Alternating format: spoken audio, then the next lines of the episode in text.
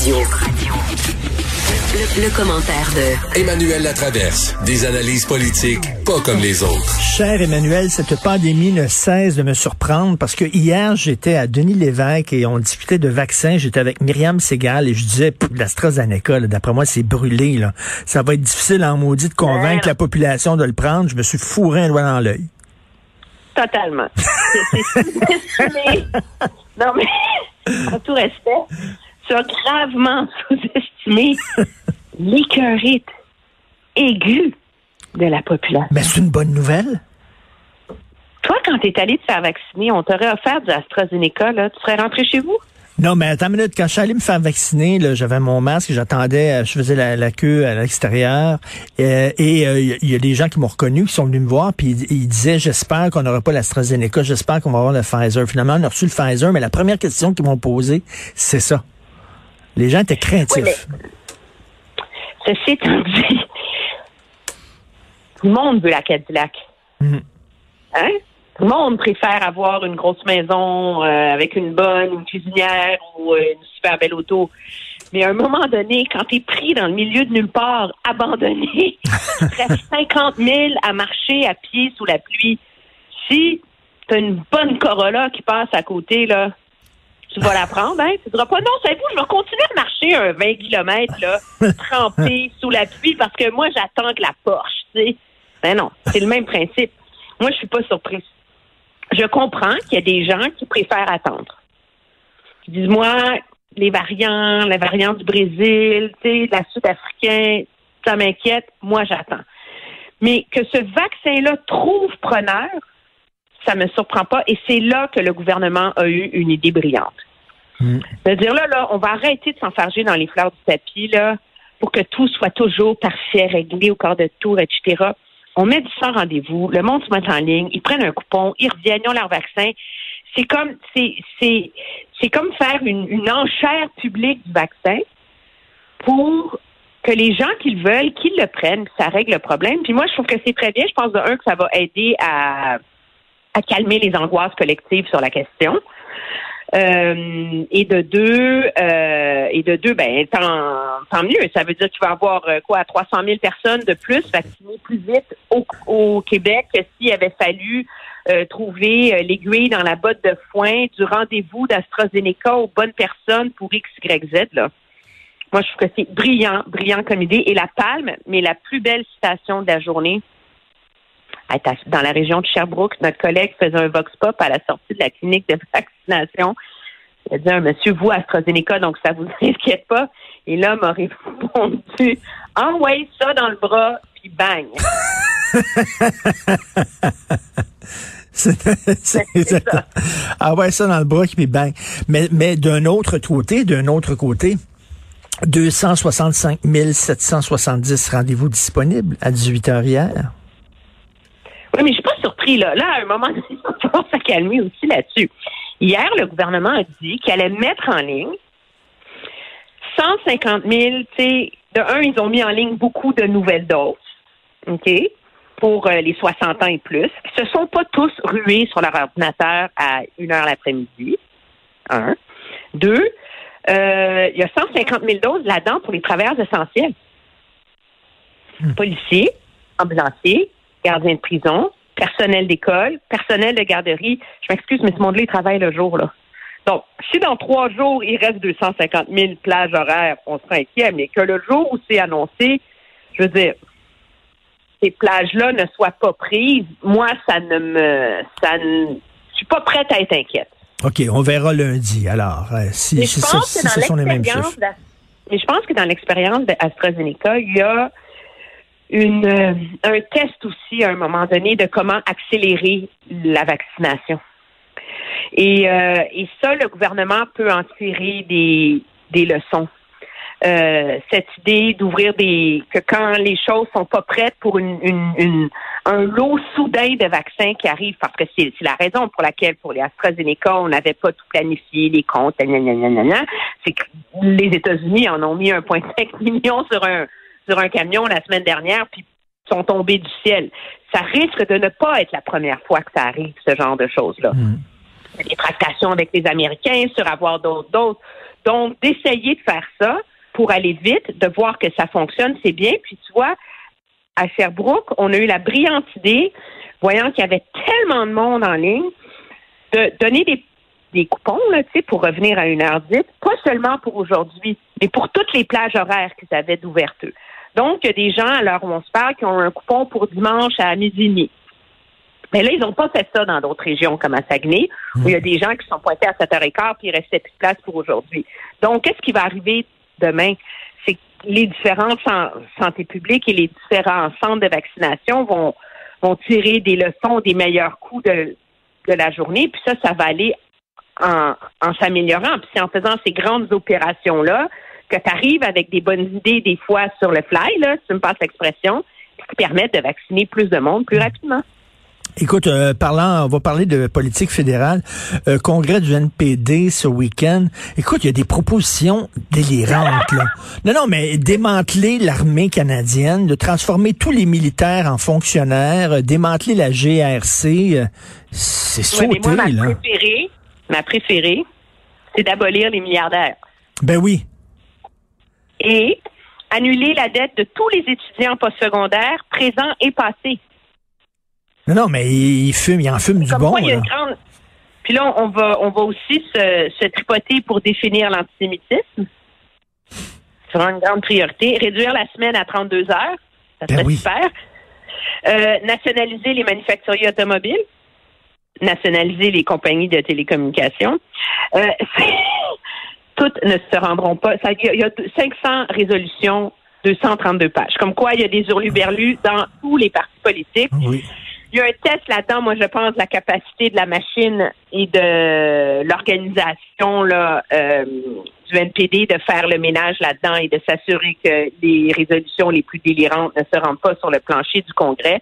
C'est certain qu'il va en avoir une qui va se faufiler. Mais ce qui est intéressant, c'est quand on compare le congrès du PLC avec celui du NPD, parce qu'ils ont l'air en même temps. Parlant mhm. de cultures politiques différentes.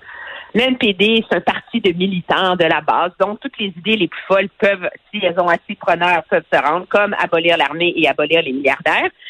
Au PLC, c'est on veut pas de controverse, hein? Alors, il n'y a pas de, il a pas, tu sais, je veux dire, la, la, la résolution la plus euh, la plus controversée, c'est un revenu minimum garanti. Là. On n'est quand même pas. Euh, mais tout est préparé, c'est scripté, et on va c'est sérieux. Rebâtir le Canada en mieux. Créer un avenir meilleur. Un Canada plus fort et résilient. Un Canada plus juste et plus égalitaire. un monde meilleur après la COVID. Rebâtir en mieux pour une relance féministe. On a des discussions sérieuses avec des ministres. Et comme ça, tous les ministres ont leur petite heure de gloire dans le Congrès, et etc. Et le but, c'est de ne pas faire de vague. Le but, c'est qu'on parle des choses dont on veut qu'on parle, puis de quoi on veut qu'on parle. Des trois conférences auxquelles participe Stephen Guilbeault sur l'environnement, trois conférences, panels, discours, blabla. Des deux conférences à laquelle participe Mme Freeland sur rebâtir en mieux pour une relance féministe et un Canada plus fort et résilient avec qui? Avec Ken Dryden ce soir, demain oh! soir. Oui, dynamique et tellement. Mais Ken Dryden était le ministre de Paul Martin qui avait réussi à négocier la création, jeter les bases d'un système national de garderie. Ah oui. Alors, alors, moi, je vois dans ce congrès-là, on va voir émerger les thèmes de la prochaine campagne électorale. Parce que au-delà de ça, on va beaucoup parler d'élections chez les libéraux.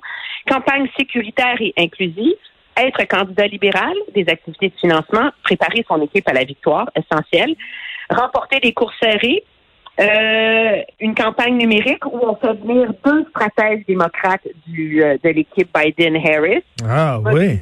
en ligne. Donc, c'est très discipliné. C'est pas comme une fête là pour euh, des licornes là, pour réinventer le monde. Ben, tu sais, c'est ça, c'est... Avaler ben, ça, Emmanuel, c'est la différence entre un parti qui veut avoir raison, le NPD, et un parti qui veut gagner, le Parti libéral. Exactement. Tu as tout compris, mais le moment euh, pour les gens qui s'intéressent, puis des fois, ça fait du bien de parler d'autre chose que de COVID, là, objectivement. il y a deux moments dans ce dans ce congrès-là, moi je pense qu'ils sont vont être les moments forts.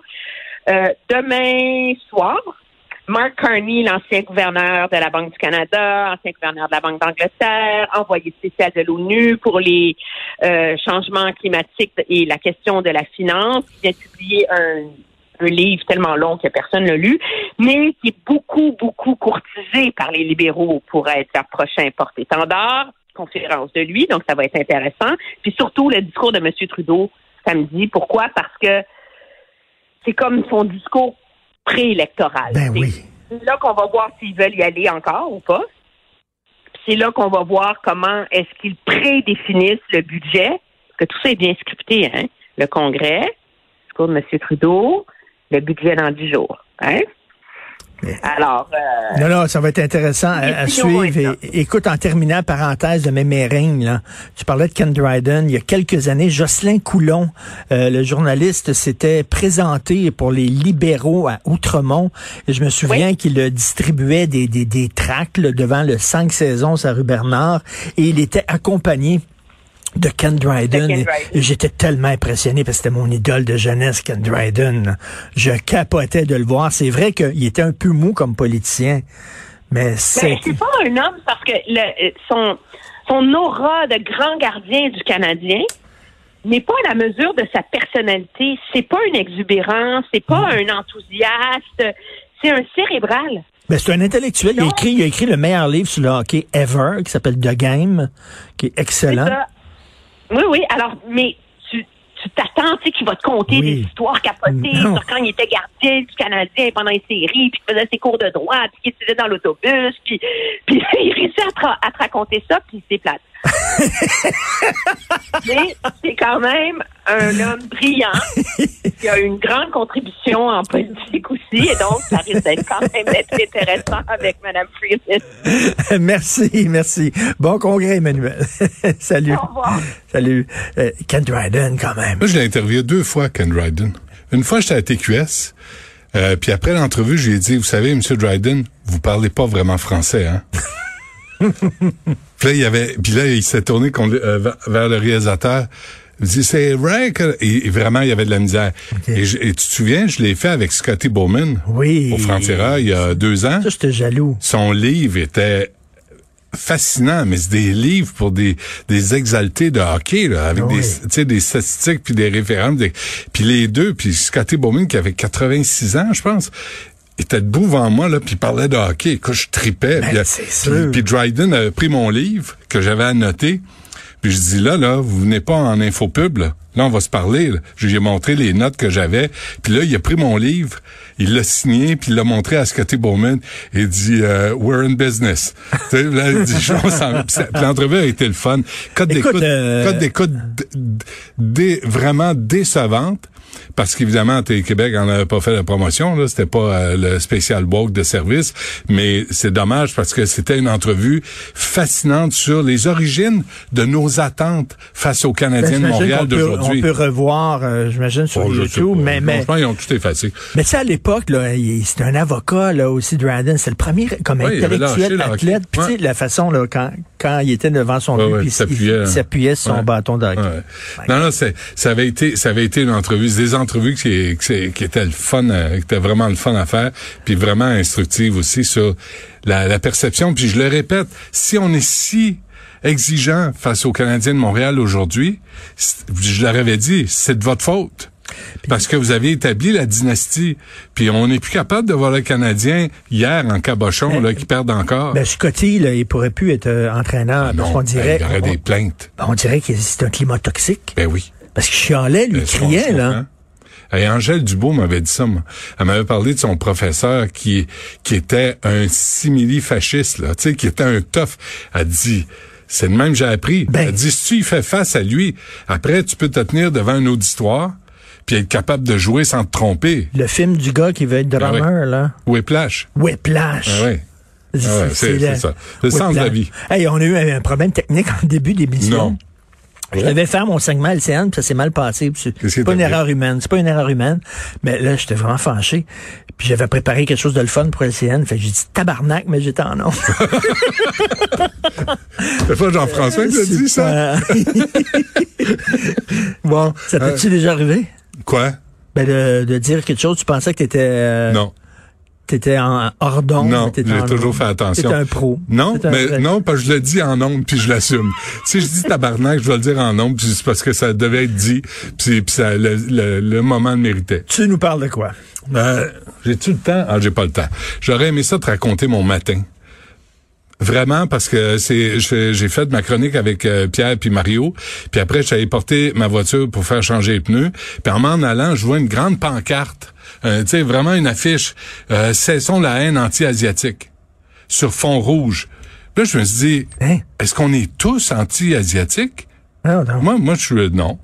Fait que là, tu- dès- et là, je, je fais mes affaires, je vais voir si je peux me faire vacciner à AstraZeneca. 150 personnes en ligne. Il y a personne qui t'a dit comment ça marche. Pas grave, je vais y retourner après l'émission. Et là, je m'en viens. Puis je prends la courbe pour l'autoroute Bonaventure. Puis là, il y a une Mercedes avec une plaque, c'est écrit Ginseng. J'invente rien, là. Et là, la femme, la- la- le, le conducteur, je ne sais pas, je le vois pas, se colle dans ma, dans ma voie. Euh, je klaxonne. Et là, Astas, et c'était une femme asiatique. Et là, je, je pense, puis là, je me suis dit, Tu l'as klaxonné un, Est-ce que je un suis- gros klaxon. Non, euh, non, ouais, un- petit juste pout, un peu. je veux pas d'accident, je veux pas qu'on ait de trop. Ben oui. Et là, je me suis dit, est-ce que j'ai commis un geste raciste? Puis je dis pas que les, les Est-ce que- est-ce Asiatiques que- est-ce ben, que le- conduisent mal nécessairement. Je veux juste dire, dans ce cas-là, c'est une femme asiatique, j'ai osé klaxonner. Je voudrais pas choquer personne. Je voudrais pas être taxé de anti-asiatique. Le cessons la haine anti-asiatique. Il y a quelques C'est comme s'il y cabochons. avait, c'est comme s'il y avait un problème là, vraiment profond de haine tout le monde, on s'était dit, on va enfermer tous les Ben personnes d'origine asiatique, tous les Québécois, parce que ça, ça reste des Québécois, là. Mais oui. Fait que moi, Ben ces annonces-là, là, ça me trouble un peu. Ben, moi, je suis tout à fait d'accord avec toi. Fait que t'avais les baguettes en l'air. COVID-19, euh, COVID-0 euh, Canada tantôt à 10h30, 11h, Éric Duhem. Il y a un gars qui est mort, là. Il y a un gars qui est mort. Là, puis j'ai une ci- citation de ton ami Adrien Pouliot, là, tu sais, qui connaît Ben tout, oui, là, qui est, ben un, oui, ben hein, oui. qui est un fin connaisseur de la Qui vie. avait dit, ouais, il n'y a, rien. 1er que- avril, là, Il n'y a rien en a 60 pas. Il n'y a rien de non. 60 cas. C'est ça. Il y a un gars de 40 ans qui est mort. Il y en a plusieurs qui sont malades. Le 400 cas à Québec, là, on va arrêter de niaiser. Pascal Bérubé, à midi, euh, sur les conférences de presse du gouvernement Legault, lui, il voudrait voir ça avec un peu, un peu plus étoffé, je pense. Je vais, je vais faire euh, réagir à ça, Adrien, mercredi prochain. Il me parle tous les mercredis. Je vais Ouais. faire réagir à son tweet qu'il avait écrit dans le oh, il n'y a pas beaucoup de cas dans ce gym-là. Pourquoi on le ferme? Ben non, pas grave. Il y en a un qui est mort. Ah. On attend quoi? On attend quoi? On va t'écouter, bien sûr, et tout ça gratuit. Euh. Merci à mon équipe. Euh, à la recherche, Carl Marchand, Maude Boutet, merci beaucoup à la console de réalisation, Jean-François Roy et Sébastien Laperrière, En passant- le gars de Trois-Rivières. Carl et moi, on travaille sur un concept d'émission. Je sais pas si t'en fais partie, mais il, il m'a proposé ça tantôt. Là. Il y a quelque chose. euh, il y a- Carl, il y a quelque chose dans sa manche. Ah ouais? Ouais, ouais, c'est intéressant. Et puis tu, tu, tu m'en parles pas. Non, mais je t'en parle parce que peut-être qu'on pourrait faire comme les mopettes, là, les deux vieux monsieur qui critiquent dans le balcon. Oui. Assis au balcon, là. Les vieux grincheux. C'est ça, les vieux tabarnak, les vieux Chris. Hey, on est, on est en onde. ah, Fais attention. les vieux Chris. Alors, on se reparle demain à 8 h, puis on écoute Benoît.